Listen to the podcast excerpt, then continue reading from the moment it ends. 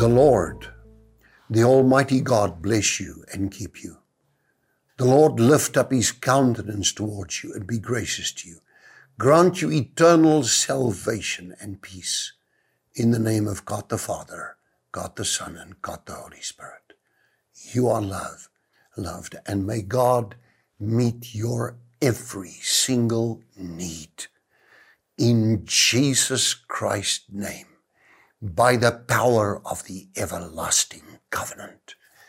You receive the blessing of the Lord now in the name of Jesus Christ. Amen. I continue on my thought train, so to speak, and there is something which I need to to uh, uh, you know just touch because I feel that it causes a lot of trouble, and uh, it's because of miscomprehension and misknowledge and misinterpretation. Titus chapter number 2, verse number 11 says, For the grace of God that brings salvation has appeared to all men. This word grace is the word charis, and it means, I'm looking at the dictionary right here, and it says grace, favor, and special gift, or perhaps a little bit, maybe more graciousness and uh, it could mean especially divine influence upon our hearts and its reflections through our lives, including gratitude, acceptable benefit, favor, gift, grace. Now, what I'm saying to you is the grace of God brings salvation, has appeared to every man.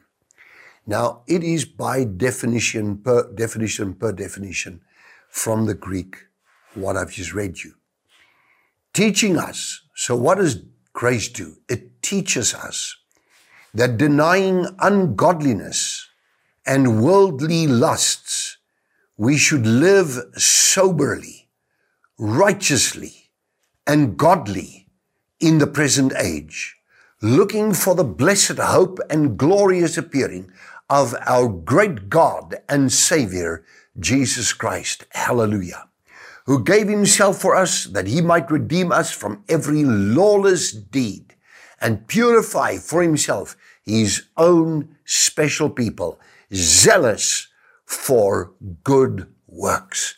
His own people. What a piece of scripture. This little passage is an on fire passage because it tells me that grace is a teacher. And what does grace teach you?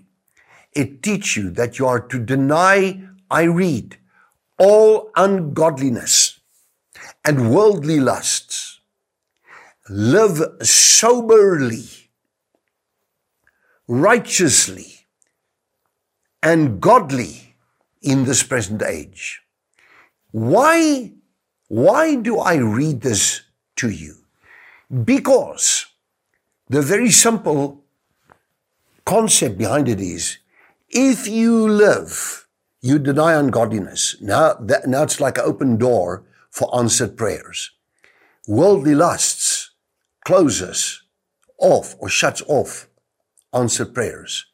That we should live soberly. That your mind, that you're in control and a godly mindset. Developing a godly mindset from this book, the Word of God. Man, it's important to read the Word of God. I tell you, I live for that.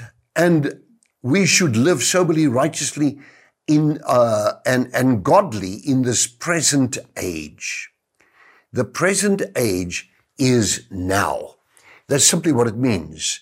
It's uh, a Greek word nun, and not Hebrew, but in, in, in Greek it is just nun, and it says that we should live godly and righteous lives in the, now, in other words, right now, now, presently.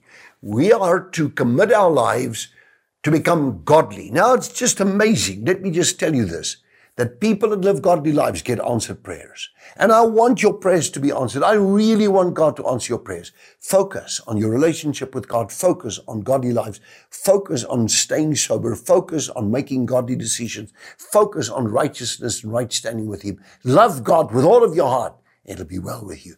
I love you. I'll see you tomorrow.